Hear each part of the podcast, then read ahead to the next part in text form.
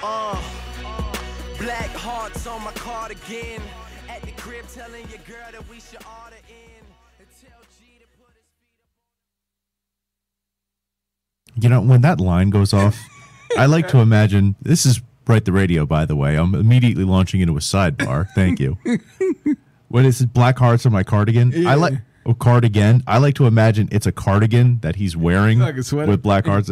Drake would wear something like that, right? He's a lover boy. And he, of course. First off, I just want to get this out of the way. His entire album sounds like a voicemail message that he's leaving to a woman. And it's very confusing. Oh, that's his whole entire catalog. That's his vibe, voicemail to a woman. It's a weird vibe, right? Hey, like R. Kelly literally released that as a song, and it was fantastic. Real talk. Real talk. Real talk. But this is Write the Radio. And that's Matt Maratea. I'm Bobby Dubs. And welcome. Bienvenidos. Welcome to Write the Radio. We're back. Going to talk some sports. There's a lot going on this week. We're getting football back. Thursday, 2 days away from the start of the NFL season. Sunday for our beloved birds. So I asked you, Matt Maratea, what are your projections for week one? What are you feeling? You feeling a W? You feeling one set of players over the other? What side of the ball you feeling? Anybody going to show out? What do you got in that crystal ball of yours? Well, before we launch into Predictionville, I would like to disavow any R. Kelly related statements. Please don't cancel us. Yeah, just remember he's a terrible person that put out some fantastic art that will occasionally be referenced. I'm sorry. It doesn't. I just can't not think about Bump and Grind, right? Goodness, 12 play. It's the remix to Ignition. Come on, that just can't not exist anymore in the world. It's very influential. Anyway, so R. Kelly's a bad person, but the Birds are playing the Dirty Birds, right? Exactly. Eagles, Falcons, season opener. I don't like it. I don't like it one bit, Dubs. I got to tell you, we were just talking in the green room. Matt Ryan is a veteran quarterback. He's a guy with a couple more playoff wins. We're talking about his Hall of Fame candidacy, not if but when, right? Oh, yeah, for sure. He's a guy where if he has an Eli ring, he's an Eli ring. Yeah, exactly. If he has a David Tyree catch. If his defense and Dan Quinn don't take the biggest shit of all time in a Super Bowl game, so taking into account that you've got him, you've got a Calvin Ridley, and you've got a Kyle Pitts against a defense with a brand new coordinator, nobody who can cover one of the most dynamic tight end prospects we've seen since what? Ever? Yeah, ever. Since we thought like Kellen Winslow Jr. was going to be that kind of guy coming out of college. Pretty much. I mean, I don't see this as a very good scenario, right? They've got Calvin Ridley as a number one. Even if Darius Slay locks him up completely, that frees up, Stevie Nelson, who was only in camp for about half the time. And then we got Avante Maddox in the slot. He may be better suited there, but... that means that dude, who was it, Gage? Yeah. Who's a pretty decent receiver, may have himself a field day. He may have an advantageous matchup there. I don't like it. I know the Eagles are getting 3.5 on the road. And I have no idea what to expect from a Nick Sirianni offense. Right, and that's what's scaring me. I have no idea how this team is going to look or what to anticipate from them coming out for those offensive possessions. I mean, I can understand your trepidation for sure. Yeah, we have a lot of unknowns going into Sunday. My thing is this, and what I do know, what are the knowns is last year Falcons didn't play good defense at all. They were terrible. Yes, and I haven't seen anything like significant that's going to tell me they remedied that problem to where everybody scores points in them. No lead they have is safe. Correct. I mean, the last time we saw this team and anybody cared, it was the old we can't recover an onside kick fiasco. So it's like, as much as it looks daunting on paper, their offense and our defense, I do feel kind of happy about our offense and their defense. I see this as a game that may be a bit on the high scoring side, and a game we can win maybe if we have either the ball last or via our defense making a stop at some point. I believe we still have opportunities to create pressure, get to the quarterback. That's a thing just historically they haven't really been good at, keeping the pocket clean, keeping Matt Ryan upright. He gets hit a lot. They come sacks. They're a team, like, depending on what week you play him, we'll give out 4 or 5 sacks to a player. And we've seen Matt Ryan, when he gets pressure, can make mistakes. He'll throw interceptions. He'll throw ducks. So I'm not completely over the top, oh, this is immediately a win. But I did say, and I got to stand on my word, I was asked in the Bell and the Birdman Discord, everybody, so I can't go back on it. I had the Villa Capri spicy habanero wings. They were so hot, I told everybody I saw in the future. They asked me, well, what did I see? Did I see a W in that future is what John Barger asked me? I said yes. I'm sticking to that. I think they win the game. I think they're able to get away at the end. I think there's going to be defensive lapses from Atlanta that allow them to get just enough space where they can hold them off and they win this game. I think we're going to be seeing W's from food. You should save that for Saints week. As we know, Jameis loves to eat those W's. But eat a W. You brought up an interesting point about Matt Ryan staying upright. And that leads me to something I was listening to Ross Tucker talk about today on the radio. The Eagles had the third most sacks of any team last year. Yes.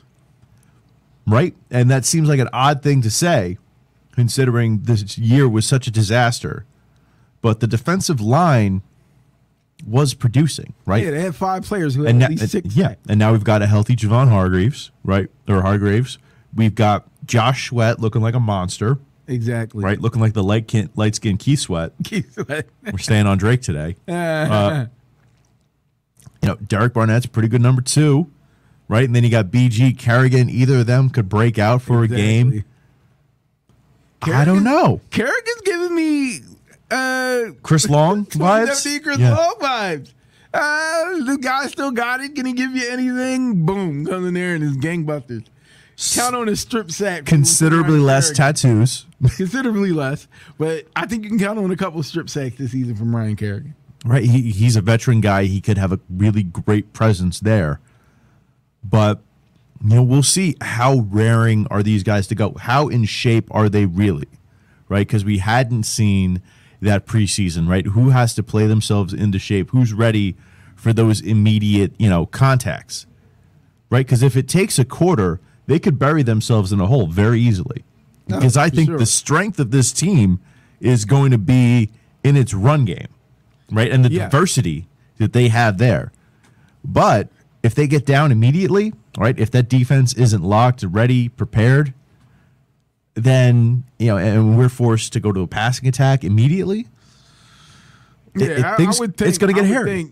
Just to set the momentum right, I would think if they start on defense, they need to start with a 3-and-out. Yeah. They need to start with a 3-and-out, get them off the field. A turnover would be lovely. But at least a 3-and-out, make sure they don't give up any points, and then you go from there, build their confidence. Because this is a game where if they're keeping it close or whatever, you could maybe count on Jalen and those guys to make a couple big plays that put them in a position to win. But they're going to have to keep it close. They're not going to have to let it get away from them, because you do not want a team that young offensively to have to play from behind, to speed their game up, have to think on the fly, because once you're behind and you're losing in the game, you then have to not only play your opponent, but you're now playing the clock, which means, everything speeds up. You got to get to the line faster. You want to get the plays out faster. You want to rush. And then those things tend to snowball. You get even more and more mistakes. But I do ask this because we have different opinions on whether or not they win or lose. I ask you, Matt, for the outlook of the season, how important is it that they win week one? Is this one where, it's okay, this division's bad, it's okay if you start in that 0-1 hole? Or is it like, no, they need to, they need to start 1-0 if they got any prayer of being competitive. If this is going to be a team we should actually get behind this season, how important, scale 1 to 10, is a Week 1 victory in a weak division like the NFC East? Not that important. See? Caveats, right? And that's what it is. It's a weak division, projected to be at least. I don't think it's going to be all that important if they win Week 1. What's going to be more important is the showing, right? If they get their doors blown off in Week 1, that's immediately going to tank confidence in a Jalen Hurts, in a Nick Sirianni, in the philosophy, in what we've been talking about for the last 4 to 6 months, right? If and then go and get blown out Week 1. We're doing a union show at Villa Caprina next week. Yeah, exactly. We're done, right? It's going to be full hunt for Red October. Exactly. Yeah, but in the grand scheme of things, this is a win they need to have with their schedule. Yes. Just based on the fact that there are some parts of it that are really tough. There are really tough stretches in there. This first stretch, I think, is the most difficult portion of the schedule. And I agree with you. Buying a win early is going to help them along the way. Yes, greatly. And I agree with you. And I think it's very important also, like you said, I mean, these are the games they need to win. These are the games you looked on the schedule and you were told they were given a last-place schedule. These are the teams they need to beat. These are the quote-unquote bad teams. This team won – the Falcons, that is, won 4 games last season. They were 4-12. These are the games against the teams you'd be like, all right, these teams aren't that good. They weren't that good last year. How good could they have gotten over one off season? These are the teams that you go out there and you – add up those victories and you bunch them up and you collect them for, the tougher games down the road. You want to beat the Falcons. You want to beat the Jets. You want to beat teams like Denver, maybe even in Oakland. They're always in the middle of the road. They can't seem to get past 500 or below it. But like those teams that, aren't going to just knock your socks off, that aren't super great. If you can put up an effort that's strong enough to where you can come out with a W, you need to be clicking on all cylinders. Those are the games that you need to make sure you get the W, because those other games, when they play, I think they play Kansas City, and they're going to play Dallas, who's going to be tough, even though we don't want to admit it. Tampa Bay, there's going to be games where they're going to lose. They're going to lose, and they probably lose badly. You're going to have to expect that. So you need them to win the games where the opponent is either on their level, would seemingly be below their level, and thus and so. So, yeah, I think it's important to win Game 1. Me, if I had a number, I'd probably give it an 8, because I think this is where you can determine, okay, they're going to beat the teams they need to beat, and then we can look forward to hyping them up in the games where they may not have that much of a chance, or, hey, let's see if they can be competitive in this game. But you got to at least beat the teams they tell you you're supposed to beat. Or even if they don't win this game, right, being competitive with that team. Like, if they can cover the spread, right, which is 3.5, then it means it's a very close game, right? Yeah. And that's going to pay dividends probably later in a game you got against the Panthers, right? A similar sort of team. They're going through another transition with a new quarterback, right? They're in the second year of a different coach, sort of a different philosophy. So all these things add up, especially with how young the team is, how young the coaching staff is. If they're getting close, if they're only having to make minor adjustments, that's going to be huge for the team top down going forward, right? Because it's not just the players, right? It's the coaches, right? Sirianni's seeing his first real game action. Gannon is, really has the reins on the defense now. Strichen is building a game plan from scratch, for this team, for this quarterback, for these receivers. So I'm looking more for effort than a victory. I want to see a victory. I'm pulling for a victory, but effort is going to be my big bugaboo going forward. Big bugaboo. Effort and execution. Yeah, I understand it, because I can live with a loss if you gave it everything you had. They fought hard. They just weren't as good, and they weren't good enough to win. I can respect that.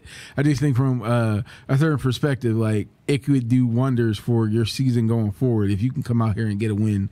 Put yourself out there that somebody that the team they're supposed to be, they're going to beat, and they're not going to lay down. So that would be great. I have to ask you this also, going into this new season, you named all those people. You named Gannon, the OC, the new head coach Sirianni, that young offense. Who do you think on this Eagles roster or on this coaching staff in this organization who has the most pressure on them going into week one to show out, to show they were the right choice, they were the right person to put in the position they're in? Who you going with? Well, pressure, it has to be Jalen Hurts, right? There's not really – he's the most replaceable player on the team, right? Because now he has a Gardner Minshew behind him. He has the Eagles having 2 first-round draft picks next season sort of looming about, right? He's a guy that's playing for his career, whether it's here or elsewhere. So, I mean – it's probably the stock answer, but that's where the most pressure is. For me, and I completely agree with you, there's a lot of pressure on Jalen Hurts, especially after like the way his tenure started with, you know, the guy he was replacing not wanting him to be here, getting drafted when people thought that was a complete mistake and why was he drafted so high, and we thought we had a franchise guy who was pivotal to us winning a championship. So I get it. I get the whole Jalen thing. My person who I think has the fucking weight of the world on his shoulders is Nick Sirianni, because we know how we get in this city. We know how we like to micromanage everybody that makes decisions for our teams, how we believe we're a better coach and GM than the people who actually get paid the money to do these jobs. And if he goes out there and he gets thoroughly outcoached by who's in Atlanta now? So they fired Quinn. Who came after? Great question. I don't even know who came after Quinn. And I know Shanahan went to San Francisco, so who knows? But if he gets coached by somebody who we can't even come up with a name for, that's going to be bad. And you're going to lose this fan base. And we're going to get what we got, and it's going to take a lot to get it back like we had. And we know we bring it up 2017, but how we had back then in those Doug Peterson years where, you know, certain radio station won't be named, was calling him a stew nod. Arthur Smith. Arthur Smith. So, like, we don't want him to get out-coached by Arthur Smith. We don't want already to have this notion, this narrative that he's a moron or he doesn't know what he's doing or he wasn't the right guy or we made a mistake. Because unless they go on like a crazy run, it's going to be hard to shake that. So for Nick Sirianni, I think you come out and you have a really good game plan. You execute. Your team is in the game the entire game. Even if they don't win, as long as it looks like the team was in the game, they were focused, there weren't mental mistakes. If I go out there, bless you, thank you, and I see a bunch of turnovers and penalties, I'm blaming him. That's a coaching thing. When you have turnovers and penalties, or you got people in the wrong places, they're not doing what they're supposed to be doing. You have mental mistakes that are costing you yards, maybe costing you drives, points, whatever. That's coaching issues. I don't want to see that. If that's the way they lose and it looks bad and they look sloppy, then you're going to have an issue, and he's going to be already behind the 8 ball. He's already got a bullseye on his head because people are just the way they are when they ever get somebody new. I mean, the rational fan is far and few between in this city, let's be honest. So, you know, you look and see what he can do and whether or not he can get it done. So I think he's got a lot of pressure from anybody who's not actually putting on some pads on Sunday.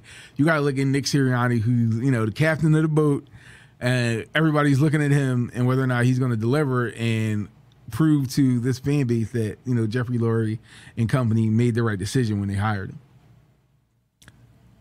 I don't necessarily agree with you because I don't see Sirianni as like the key X's and O's guy. I think he leaves that to his coordinators, and he's in some type of motivational oversight, right? Like fine-tuning tinkerer type role. And I think we're going to see that evolve. So I think we have to look maybe a little more harshly at the coordinators than Sirianni. But, yeah, everything is going to reflect on him ultimately, which, I mean, that's what happens when you're the coach, when you're the man in charge. So I don't know. I think we have to give him rope. I think that's what we have to preach now. Okay. Give the man rope to hang himself with. Give the man rope. I like it. You give him rope to hang with. Oh, man. So, I mean, we've got Matt thinks they're probably going to lose the game. I think they'll win. He thinks Jalen Hurts has the most pressure. I think it's Nick Sirianni. Well, I really think it's Matt Ryan, but we're talking from an Eagles standpoint. Yeah, Matt Ryan. Right. Matt Ryan's got to prove. If Matt Ryan can't beat like a brand new defense, right, then his career is basically done, right? Then he's in Joe Flacco territory where he's going to become a wandering backup. Oh, man, that would be terrible. Which sucks. Local product, Matt Ryan. Especially after the numbers he put up, winning an MVP and everything, getting to a Super Bowl and just become like another guy. Mm-hmm. You know, you hate to see that in people's careers. But moving right along.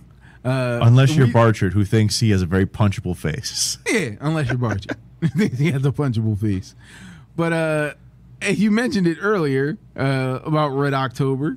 I do want to talk about the Phillies because just when you think they caved in and it's over, I was like, all right, now I can give up. I don't have to watch anymore. They come roaring back. They were really hot in August. They've got it all the way to a game and a half out of first place in the division. They're 2 games out of the second wild card. Matt, I have to ask you, will they make the playoffs? They're Godfather 3 right now, but I think they're leaning towards the recently re-released, uncut director's version, which was much better, right? If you're going to watch Godfather 3, spend the money, watch the Dota edition, right? This is how Francis Ford Coppola wanted his trilogy to end. And that is your local Italian moment brought to you by Liquid Death. By Liquid Death and Salami. Anyway, Uncured Genoa. Uncured Genoa. I love salami. So go ahead. Right. Things are much that they just feel positive around the Phillies, yeah. Right? It feels like they found something. We had this. We felt this before. And it was positive to other people. They won like 8, 9 in a row. We were like, I think it's the straw hat. And then boom, right? Gone. Ever since they started this straw hat business, right? They started having a little bit of fun.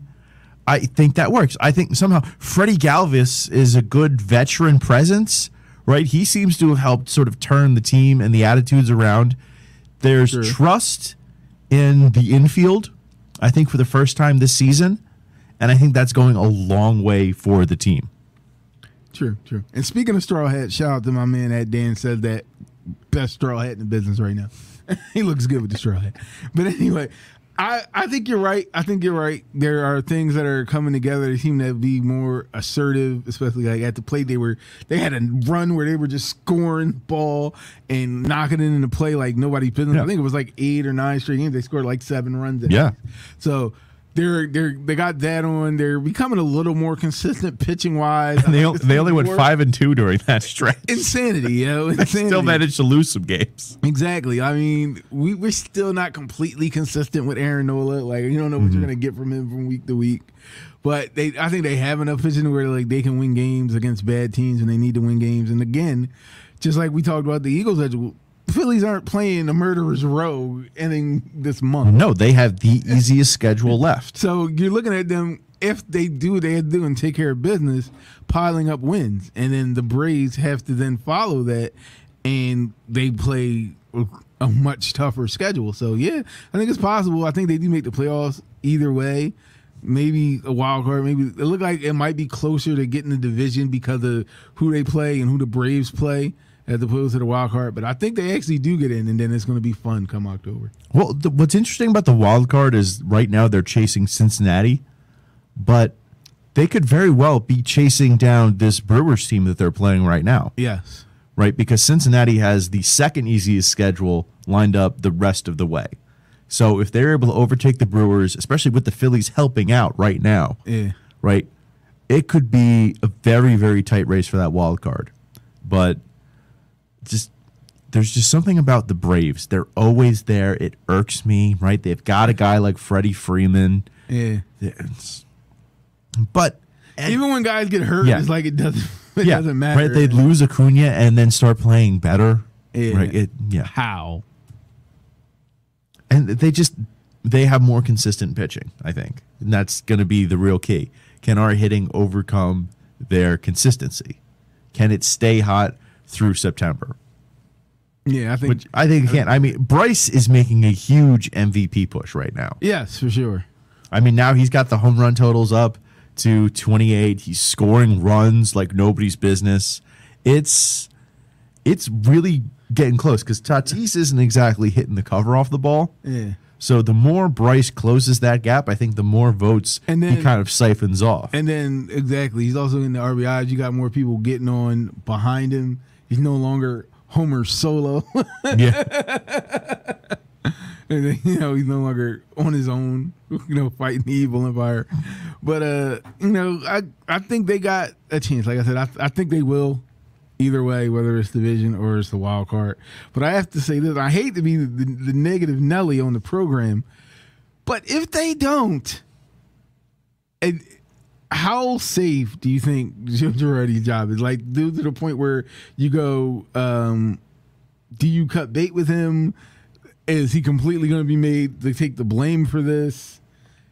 Can he survive them not making the playoffs with the roster they have, the potential they have, what they've been able to do? Can he survive them not making the playoffs and like having one last disastrous run where they completely take themselves out of it? I believe he should, and I say this thinking in terms of. Dave Dombrowski is a long-term baseball guy. He's, you know, been around the block, right? He knows what he has in a Joe Girardi. And he knows, or he has to realize, that what he gave him this year from a bullpen standpoint was it was terrible, right? You can only do so much when you've got to run Eniel Dos Santos out there, right? And, you know, when you look at the collapse or the undevelopment of Alec Boehm, when you look at Rhys Hoskins' injuries, right? When you look at the quest to find a center fielder, right? You have these pivotal positions and moments throughout the season where Joe Girardi did not get help from, you know, the players, and he was just forced to plug, play, and pray. And in that respect, I think Dombrowski will allow Girardi, you know, one more shot at it. They'll retool in the offseason regardless, I think, because, you know, even if they do make the playoffs, I don't think they're World Series bound by any stretch. Even winning a 3-game series is going to be very difficult for them because you get past Wheeler, you can't really trust anybody. Exactly. But, you know, that's just it. I think Girardi will get at least one more run with the team. Yeah, I think you're right. I think you're right because of the things you said, and the fact that you know they have gotten better in certain areas from where they were before under Gabe and whatnot. There are certain things that you saw that he does differently that did work out. You know, they're a little bit better. Offensively, the bullpen much better than the ones last year where no lead was safe. So there are things he's done that have made the team better, and he has managed well in certain areas. So I think people would have to hold their horses, kind of dial it back with the Girardi rage, as it were, and kind of give this thing time to breathe, see where they're at, see what changes they can make in their offseason if they don't make it. And then, or, you know, if they're out early, and then go from there. Because I think, like you said, he at least deserves like one more crack at it where they make even more moves, put even more guys. Maybe they add another arm or something like that where they get another legitimate arm to go with Wheeler. And then, you know, they can make another run at it. In the division, it's not like all of these teams are in a race to, like, separate themselves and go on some run a la the Braves in the 90s where they're just going, all right, that team's going to win the division every year. It's not like that. We've had a couple of different division winners over the last couple of years. So, you know, it hasn't been a sure thing for any team in this division. So that's why you got to kind of pump your brakes, fall back, let things work themselves out, and then, you know, you see what you got with Joe Girardi. Yeah, and this is one of those things where, right, with baseball and managers, it's such a different job than, say, like we've been talking about Nick Sirianni for the Eagles. Girardi, right, he's given the players, and there were, I don't want to say rules, but, you know, baseball is set in a certain way, right? You have 162 games, right? And it is what it is. You have to interpret trends, moods, you know, day-to-day play. But in some respects, you're pretty much locked into just sort of who you have, right? Yeah. You get a guy like Ian Kennedy. He's your closer. He's got 18 saves. Nobody else on the roster has that. He's the closer, right? He keeps giving up home runs. You know, what are you supposed to do, right? He's still the closer, right? There's not anything you can really do about it other than say, well, come on, Kennedy. Go get him next time. Yeah. I mean, you get stuck, right? That. Exactly. Somebody doesn't hit left-handed pitching. It's like, well, okay, who does? Oh, Brad Miller. All right, fine. Lefty matchups. Hey, Travis, you're playing center field. These are the cards you are dealt if you're Joe Girardi, and you have to play them. It's not really, it's out of his hands. Yeah. But there is one person we all at this point are ready to cut bait with. We're trying to figure out what's going on because he's now demanded a trade, and that's Ben Simmons in the Sixers. So have we reached the point with all of this BS to where we'll take anything for Ben? Well, I've been waiting to talk about this. That's salami sandwich. I probably trade for Ben right now. I've been waiting to talk about this. We are not criticizing the NBA and Rich Paul enough. Rich Paul is a legitimate villain. Matt has been waiting for this Rich Paul take. Just so y'all know. First off, the fact that Adele, that angel that she is, can't see through to the devil that is Rich Paul just shows you how corrupt she's become, right? How engulfed in Hollywood drama she is, right? Anyway, he's running the league right now, kind of like how Drew Rosenhaus was running the NFL, like in that mid-2000s stretch, right? Where you couldn't do anything dealing with Rosenhaus, right? It was who wants T.O.? Well, you got to bow down to Rosenhaus. Who wants this guy? Or Scott Boras in Major League Baseball, right? But the NBA is a completely different animal because there are so few roster spots and everything is so connected. And look at what they're doing out in L.A., right? It's damn near criminal. This is ridiculous. How is that not tampering? Did you see the stat? They're getting Maxi out of charitable events. Did you see the stat? The only person who was not a starter on the 2013 NBA All-Star team that's not on either the Lakers or the Nets is Chris Paul. Yeah. Everyone else that started in that game plays with either the Lakers or the Nets. That is insane. Yeah. And like you said, with the way the rosters are concerned and you only have so many spots, when you got 4 out of, let's say, 13 in your lineup who are all signed to Rich Paul, how many players does that make when you go across the entire league? It's at least a third of every roster. Right. And think about the Nerlens Noel situation that's come out in the news, right? We're talking about Nerlens Noel was being sent multi-million-dollar, multi-year offers from the Sixers, right? It was dying in Rich Paul's inbox, right? It was on his burner phone that Nerlens didn't know about, right? Never saw that. Delete. And that ends up with Al Horford, which results in us having a trade exemption, which just expired, which comes Danny Green and his frickin' podcast where he's blasting us all the time. Exactly. Right? These are all Rich Paul dominoes that have fallen, and now Ben's on his way out of town, right? And they're trying to drag Tyrese Maxey with him. But no, I'm holding on to Tyrese. Take Shake. I'll give you Shake, damn it. Shake. Hey, Shake, when I love a guy, take Shake. But to get back to the original point, I think there's value in letting Ben rot. Letting him rot? Right? Somebody's going to lose their point guard. Somebody's going to be desperate for assists. Somebody's going to lose a power forward. Say, hey, we need a point forward. I guess that can be Ben, right? Ben's value right now is in keeping him healthy. Keeping him posting on Instagram, flexing with his cars and his 5'10" trainer while he hits, you know, fadeaways in that LA Fitness he built in his house in Brentwood. Exactly. I don't care. Let him rot. Fine him. Recoup the money. Give it away. They didn't even give him the Blake Griffin treatment. Just have him sit and not play. Yeah. Like, no, you can come suit up. Who cares? But you ain't getting in the game. Right? If he's that done, you know, apparently, what's it matter? Wait it out. I don't want anything that the Timberwolves have to offer. Screw that. No. Yeah. Is there anybody, to our next point, is there anybody that they can get from you think where you're like, you're not mad that you think it might be equal value that you're like immediately makes this team better? Well, apparently, I guess the talk was he wants to go to California. So I'm working out a deal with Sacramento, life or death. You know, I'm trying to get, you know, De'Aaron Fox and Marvin Bagley, one of the two, and some draft picks.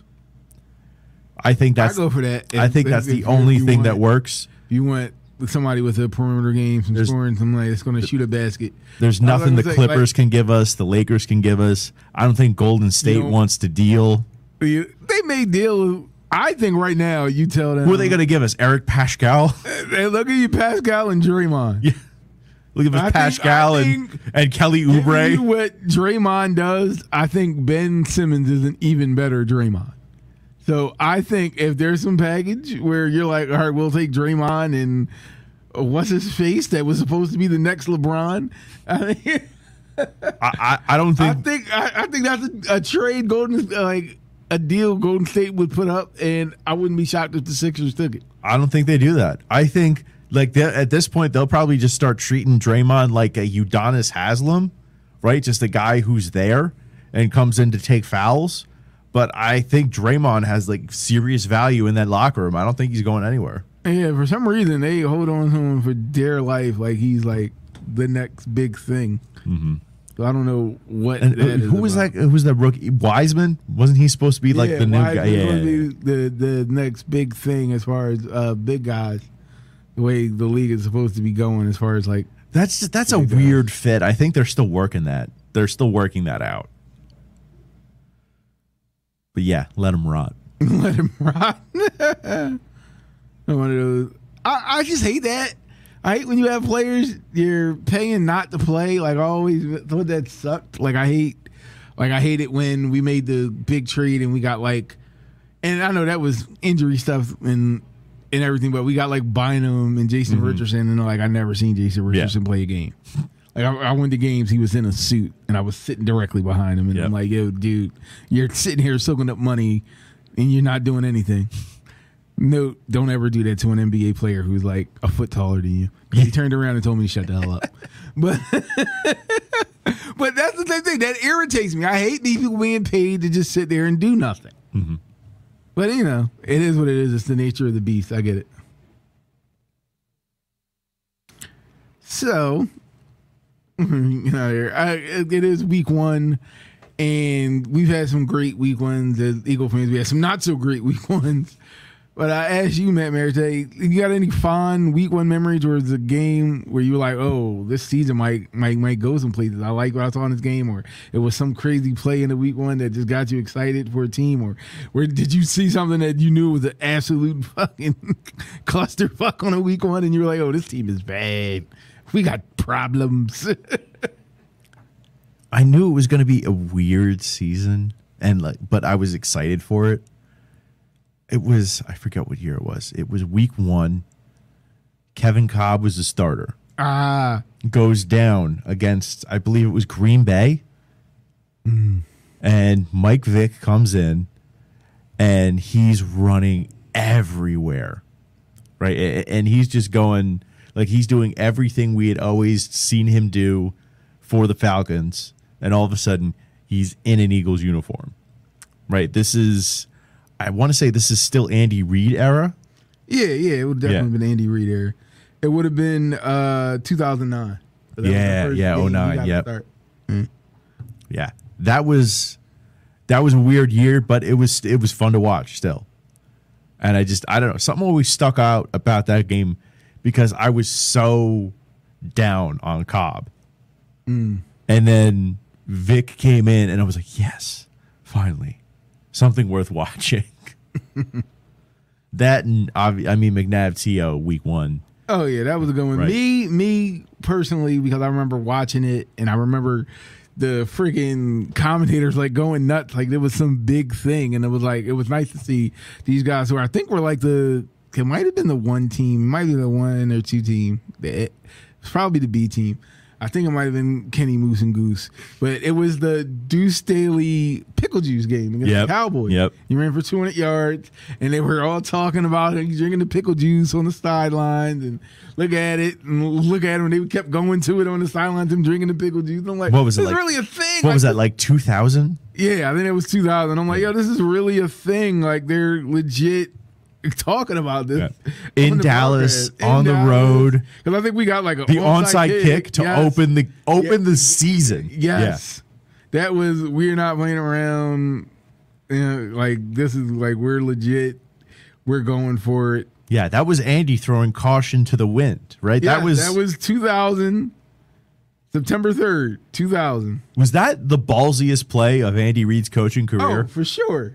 Yeah, absolutely. On time to start a season, like here we are, NFL. Whether you like it or not, I think they went 11-5 that season. They didn't win a division. I think the Giants might have won a division, 12-4. But that was like something. That's when you knew Andy Reid is legit. This is going to be the coach. What's crazy is that now Andy has all the tools in the world. Would never call something like that. Oh, not at all. Yeah. Yeah. Not at all. He's like, well, get the ball back. I'm not worried. Yeah. I was like, that's crazy. I remember watching the game like, this is insane. Yeah. And then, like, the fact like that was during that really low area for the Cowboys. I think they were going, like, Dave Campo or someone, the coach. Like, that was, like, really, like, before they got Parcells and were kind of good again. Right. That was, like, that in-between Aikman era. Exactly. When they were starting anybody. Chin Gailey. Oh. Oh man. Remember the Testaverde years? Oh my, the Cowboys. Goodness. I remember the Drew Bledsoe years. Oh. How many times has Drew Bledsoe been replaced by somebody and that person going on to have a career? That's the most fucked up thing you could ever see. It's Drew Bledsoe. Like the Brady, Romo. Like every time he seems like, all right, I can get my footing, I can get something new, I got something going. Some guy, some random guy just comes and takes my spot and makes a career out of it. Now Romo's getting $10 million a season over at CBS. It's insane. He just, Romo, Drew,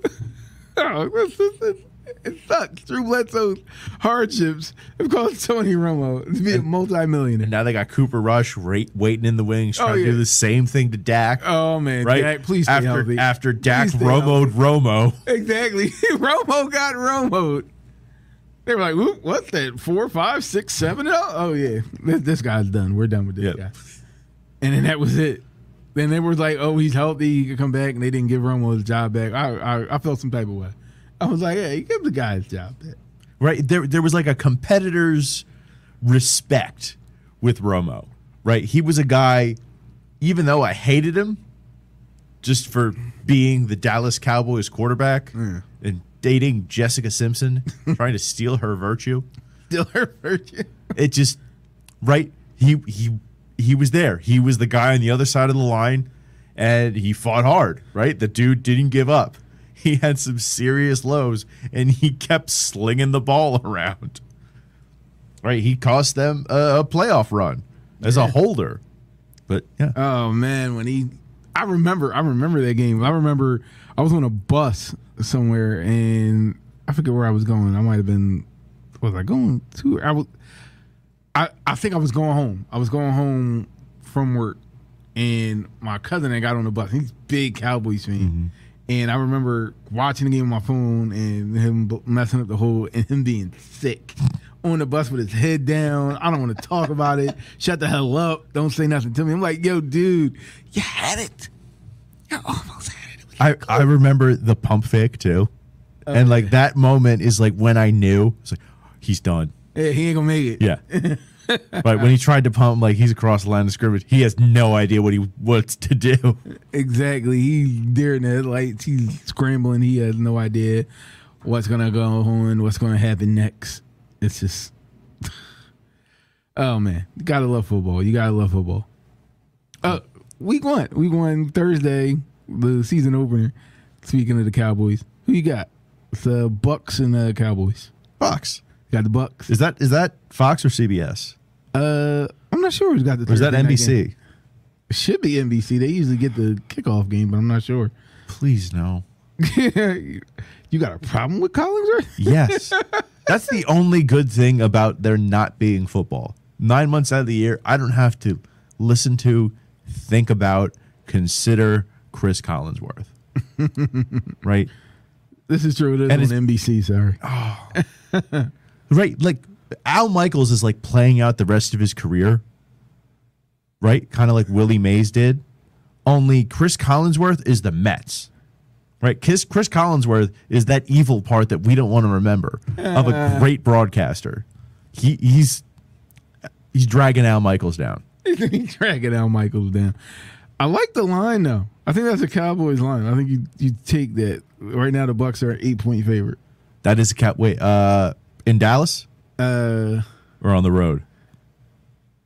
Game is, I think it's in Tampa. Yeah, game's in Tampa. Oh, okay. Yeah, no, I wouldn't take that. You think they're going to get blown out? Yeah. Right. There's no continuity, right? So we have no idea what Dak's shoulder is like. I'm taking that as a note and advice that I should start Tom Brady on Thursday. I mean, I would, right? Yeah. Yeah. I think I'm going to do that now. I got Tom Brady and the Bucks defense. I think I'm good to go. Ooh. I think that's a week one win. Ooh. I had my final fantasy draft last night, and it was a doozy. Yeah, me too. I was doing like 5 things at once. I was setting up this other podcast, and I was doing the fantasy draft, and my buddy came over. He wanted to watch TV. I've been watching Clickbait on Netflix. You should check that out if you haven't seen it. Very, very good. But, yeah. You know, I have an interesting draft strategy that I will share with everyone. As a multi-time fantasy champion. Multi-time, people. Multi-time. I always draft my quarterbacks last. That's the thing. I think about it. Any quarterback in this league will put up points, right? Tannehill scoring, Stafford scoring, Jared Goff will throw the ball around. Exactly. I had a guy who went the last – he didn't win the whole league, but he got to the playoffs, namely because the last – 4 weeks of the season, like maybe a year or 2 years ago, he rode with Jameis Winston. Yeah. And Jameis was putting up 350 every game and 3 touchdowns. Even though they were losing those games, or he might have had a couple interceptions, the interceptions weren't that bad, and they weren't pick sixes, so they didn't hurt you that bad in terms of fantasy. And he was putting up 30, 40 points every week with Jameis. Yeah. And that's how he had got as far as he got. But, yeah. It's a simple formula. You draft your number one running back. You take 3 receivers, you get another running back, you get your tight end, and then rookies. I kind of like that. I always said my running backs and my receivers. I try to go, like, if I'm going to get a really good quarterback, I might go, like, I go 5, 6, maybe 7, and then, like, the tight end, and then I'm just alternating receiver, wide, running back, receiver, running back. And I always look for running backs, because I play a lot of PPRs, running backs that catch the ball as well. Oh, yeah. Because you're just going to gobble up points with somebody who gets a crazy amount of carries and they throw them the ball.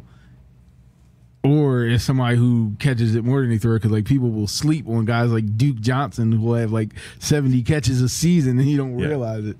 Or, like, you know, like if you were doing a dynasty league this year, Kenneth Gainwell is a dude to take and stash, definitely. But I think that is going to be it for us here at Write the Radio.